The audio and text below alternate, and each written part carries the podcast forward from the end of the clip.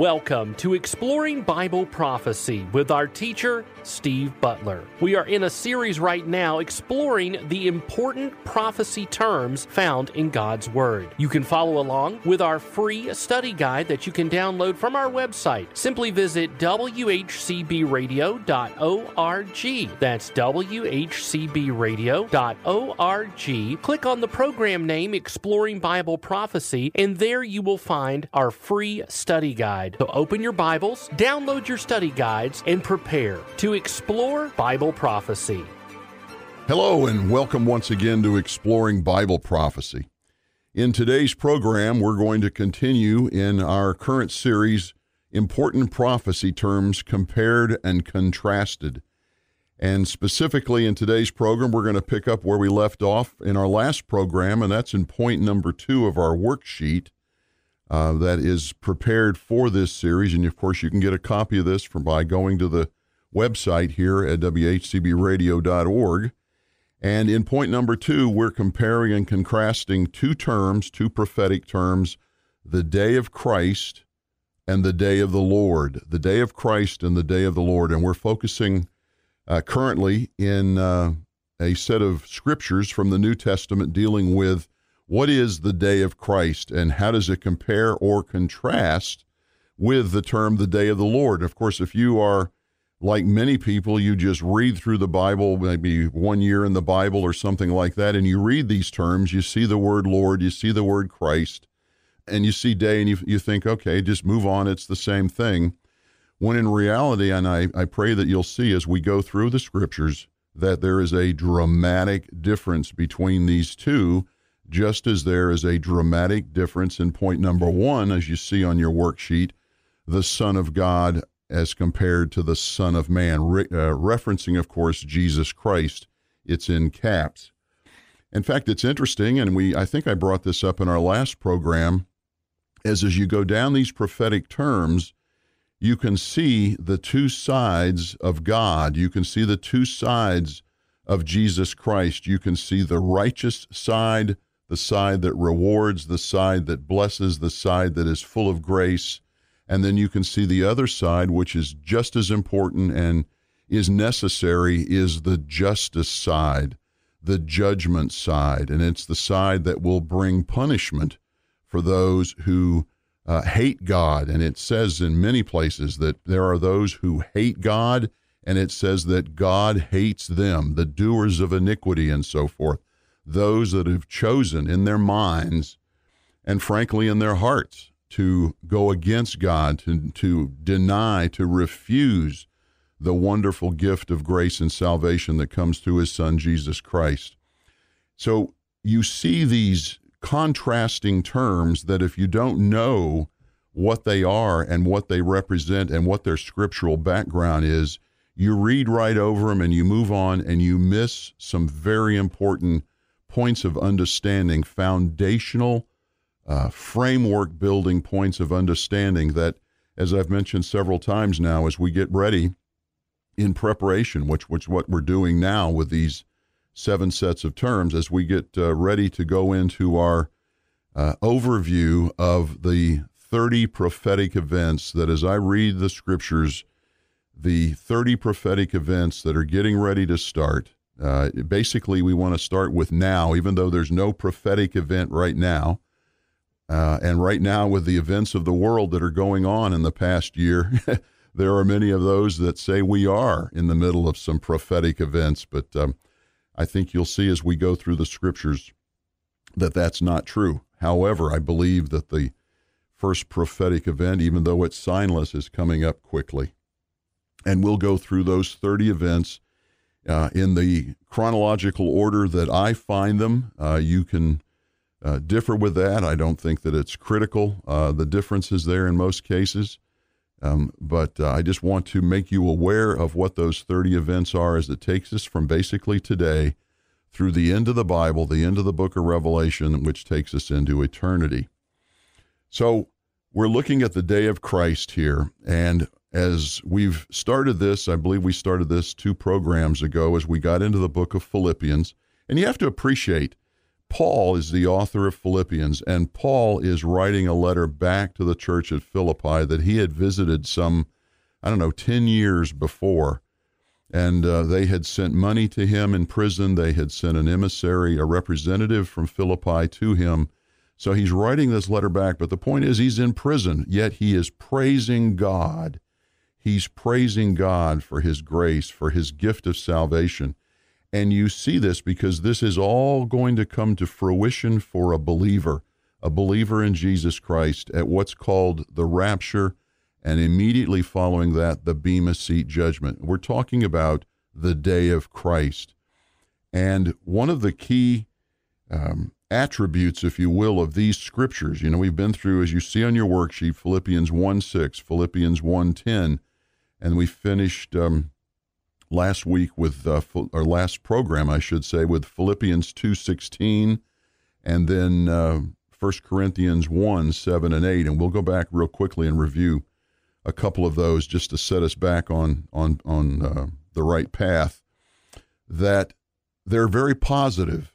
They're very positive as opposed to what you're going to see and read when we get to the day of the Lord. Just as you saw the scriptures in point number one with the Son of God were all very positive, very uplifting, very rewarding. And then when we moved to the Son of Man, it became dark, it became judgment. So those are the two sides of Jesus that you see here. And now we see the two different days when the Son of Man is going to act in the day of Christ and the Son of, excuse me, the Son of God is going to act in the day of Christ and the Son of Man is going to act in the day of the Lord. So I pray that you can see this pattern as we're working through this worksheet, working through these seven sets of uh, prophetic terms. You can see how important they are. That uh, you may think, well, you know, maybe saying to yourself, I know this, this is fine. Well, this will be a good review for you, I hope. But I think for a lot of you, this is maybe one of the first times you've heard of this differentiation. And it's important that you not just hear about it from somebody like me or anyone else, but that you see it for yourself from the scripture and that the scripture is taken in context. That's why we look at so many scriptures.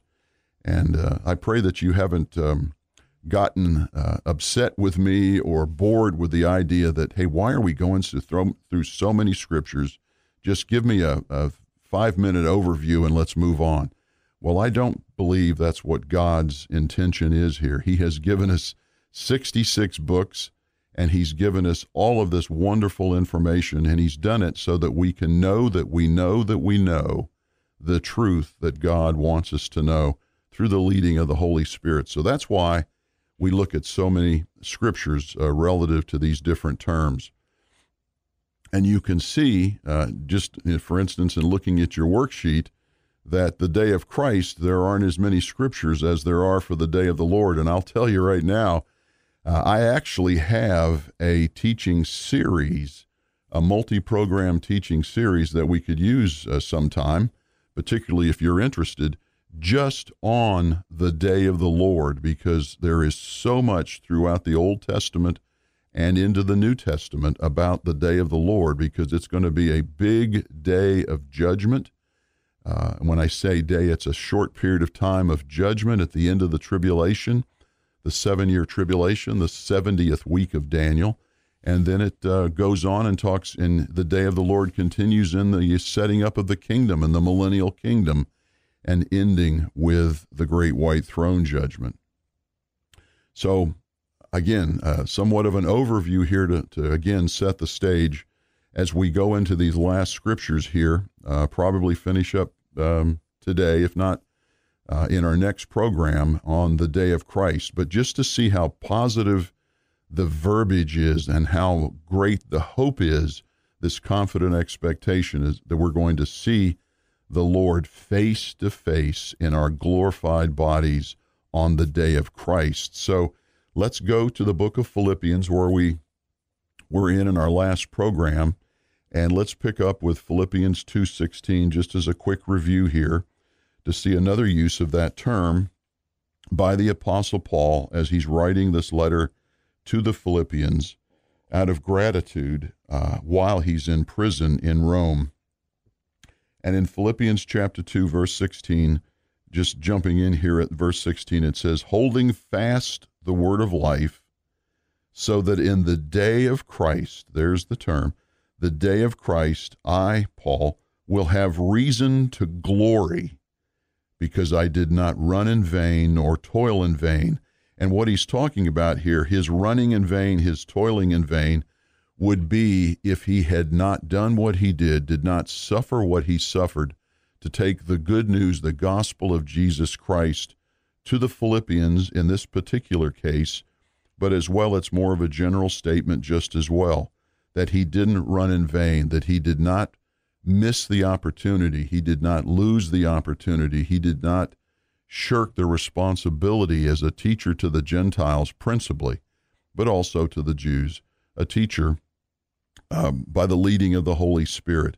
And therefore, he says, I have reason to glory, that I am going to glory in that day, because when we're raptured up there together, we'll see each other. We will commune with each other. We will fellowship with each other.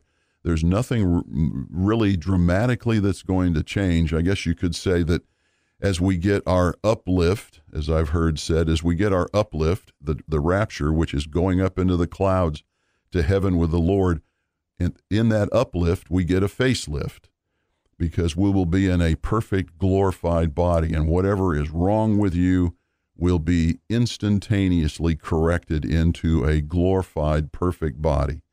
And we will glory with the Lord in His glory as He receives His bride to Him and goes through the judgment seat uh, there of Christ where he hands out rewards without any reference to sin, without any reference to sin. And we'll get to that particular verse that says that in just a moment. So we see the, the glory aspect, the very positive aspect that you can get the sense through this whole thing about how uh, Paul is so thankful that the Philippians had received uh, the gospel uh, of Jesus Christ from him, and that therefore he can glory as one who uh, brought that good word to them. And as we learn in the scripture, remember there's five crowns uh, that are mentioned in, in the New Testament that Jesus will hand out at the uh, Bema seat of Christ. And one of those is for those who, who bring the good news and souls are saved through their bringing of the good news. So that's, uh, that's one of the crowns that you can receive. And Paul is glorying in the fact that he'll be one of those that receives such a crown. All right, then we went to 1 Corinthians chapter 1 at the end of our last program, so let's let's quickly do that again just as a way of review. 1 Corinthians chapter 1 and remember Paul again is the author here and he is kind of like someone said one time he's the pastor of First Corinth Church in Greece in the town of Corinth and it was a very difficult church all you have to do is read First Corinthians, and you can see how difficult that church was. But interestingly enough, as you see all the difficulties, and some of them are quite extreme, such as uh, incest and and infidelity and so forth, he still says, as he wraps up the book of First Corinthians, he says, "We will all be either translated or raptured um, in in the um, or resurrect, I should say, should be will either be translated alive or will be resurrected from the dead. He says all of that church. So it just goes to show you that this idea that only super Christians are going in the rapture uh, is fallacious. So 1 Corinthians chapter 1, and let's look at verses 7 and 8.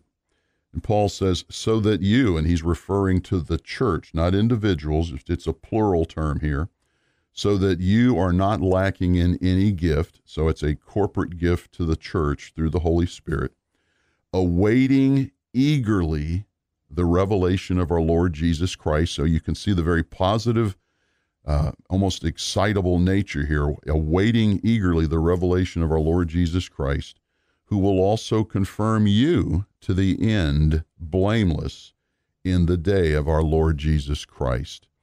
So there again, um, should be very clear to the casual reader here how very positive, how very uplifting this is. And by the way, uh, Paul tells Timothy at the end of 2 Timothy chapter 4 that there's another one of those five crowns awaiting uh, those in the church who are eagerly awaiting the coming of the Lord for his bride. That's you, the bride. So we see all of that wrapped up in just these two short verses in 1 Corinthians chapter 1 that you will be confirmed to the end blameless. And that's when we see the Lord um, at the rapture and the Bema seat. So, again, I want to share another positive uh, term here, another positive verse that describes this period called the Bema Seat judgment that immediately follows the day of Christ here. So, if you could turn in your Bibles, um, you find uh, Thessalonians and you find First and Second Timothy, and then you get to Titus and the tiny, tiny book of Philemon. You get into Hebrews, and I want you to go to Hebrews chapter 9. Hebrews chapter 9. Hebrews chapter 9. You see this in your worksheet if you've downloaded it from the uh, website here at the radio station. And it says, um, let's start at verse 27 for context, the last two verses of Hebrews 9. And inasmuch as it is appointed for men to die once, and after this comes judgment, so every man will die except those who are alive at the point of the rapture, and they'll be translated to heaven alive and be transformed in the air. Uh, but every man will be judged. And it says in verse 28 So Christ, also having been offered once to bear the sins for many. So he's talking to the church, those that have accepted his death, burial, and resurrection, and have through that acceptance uh, have been saved, uh, eternally saved, those are the ones that he bore the sins for, will appear a second time for salvation without reference to sin. That's the one of those most important little phrases in the Bible salvation without reference to sin. And who are these people? He makes it very clear to those who eagerly await him, those who eagerly await him. So he's clearly talking about a very positive, a very, if you will, exciting time in the life of a Christian because this is when eternity begins. And we're going to begin eternity in the, in the blink of an eye as we receive our eternal glorified bodies that will never wear out, never get sick. And we will stand before the Lord receive our judgment for what we did here on the earth, which will uh, end up in either rewards or perhaps no rewards. But the point is, uh, you will be with the Lord in heaven forever. And that is a glorious thing to look forward to. So let's let's uh, conclude this look at the day of uh, Christ by going to Second Timothy. So back to the left, back to the left in your Bible, past Philemon and Titus we get to Second Timothy and we go to chapter 4. And I'd made reference to this before, and I wanted to finish up with this very positive note in this description. And it says in Second Timothy chapter 4, and Paul is telling this to Timothy. This is the last thing he basically wrote before he was um, killed by the Romans uh, for his faith. Second Timothy chapter 4, verse 8. In the future, there is laid up for me, Paul talking about himself, the crown of righteousness, which the Lord, the righteous judge, will award to me on that day, and not only to me, but also to all who have loved his appearing. So the day of Christ is the day that we should eagerly be looking forward to because it's going to be a day of glorious reunion with those who have believed in Jesus Christ as their Lord and Savior as we see Him face to face. So I don't know about you, uh, but I can't imagine having this knowledge not being so excited about what we have in store for us. And I fully believe that this is the next event, even though it's signless, it's the next event on God's prophetic calendar. So we will conclude the day of Christ and our, our teaching portion of the program today here.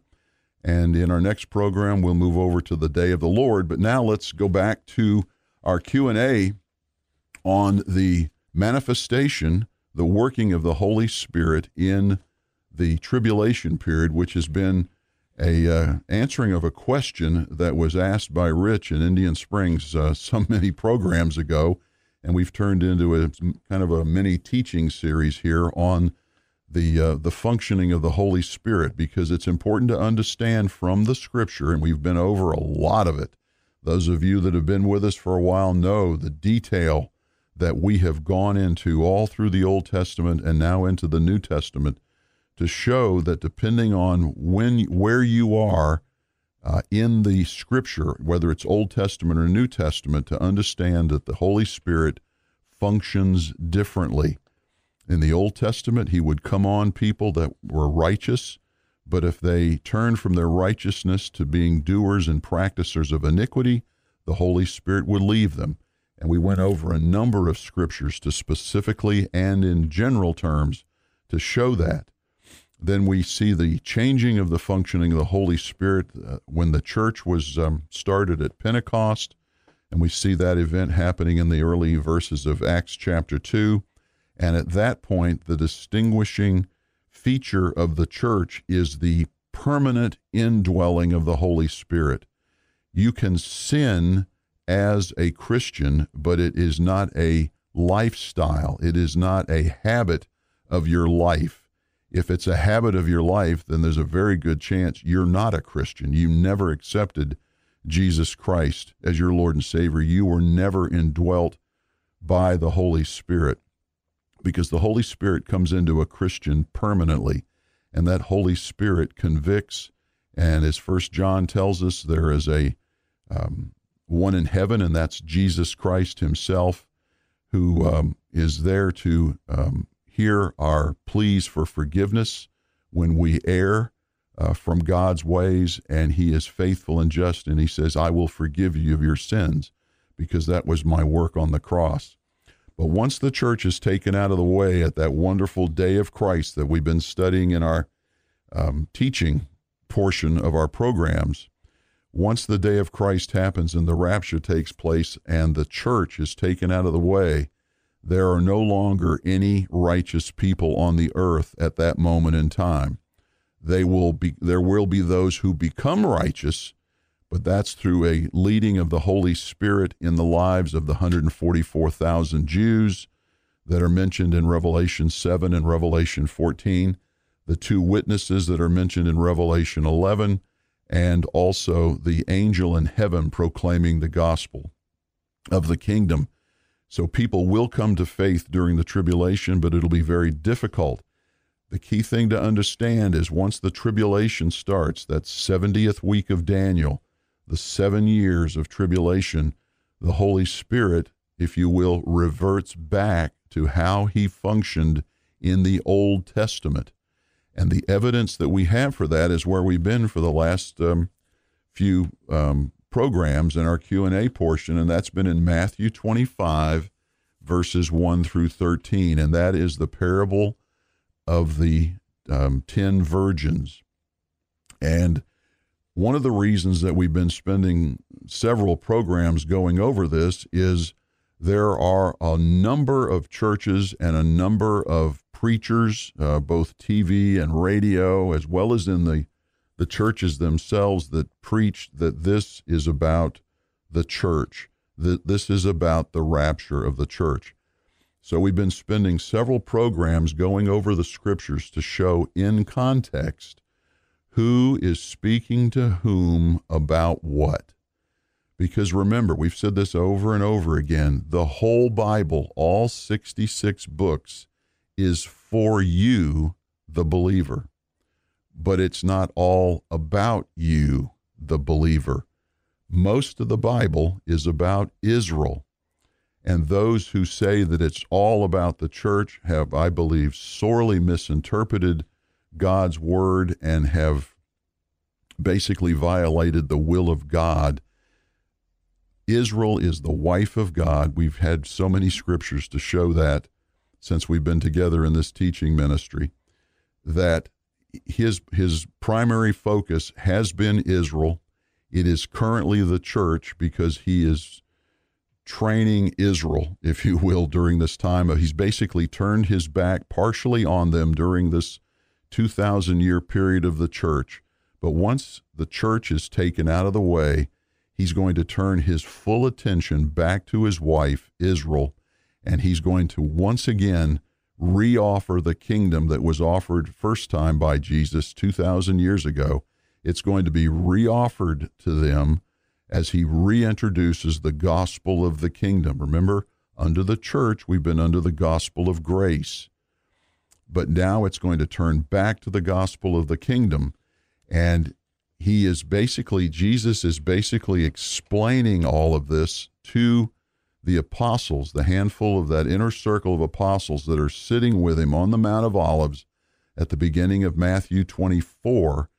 And he's answering their questions when is what are the signs of the end and what's this what's going to what's going to happen and he says glad you asked i'll tell you so he bakes he basically takes all of matthew 24 and all of matthew 25 to explain what has been called the gospel uh, the the olivet discourse the olivet discourse olivet meaning olive because they're sitting on the mount of olives and he goes through a description of the tribulation, the first part, the middle part, the last part, and then he says, Because of everything I've just told you, my admonition to you, Israel, is to be ready. And he's talking about being ready during the tribulation period. During the tribulation period. All of this is talking about the tribulation. It has nothing to do with the church.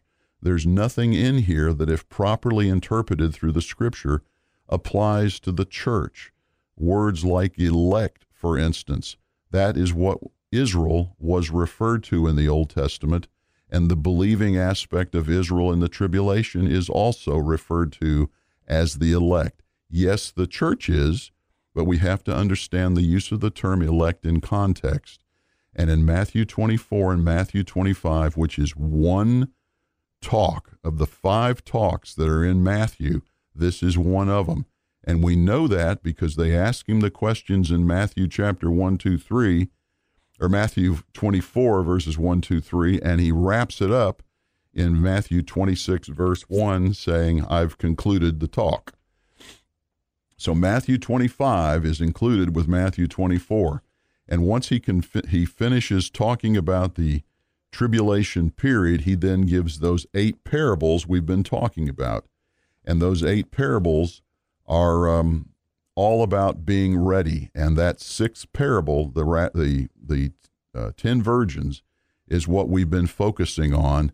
And we will try and wrap that particular aspect of it up in our next um, Q&A portion. Uh, so remember, if I don't talk to you again, I'll be seeing you in the air. Thank you for joining us on this edition of Exploring Bible Prophecy. Exploring Bible Prophecy is a production of WHCB. Learn more at WHCBradio.org.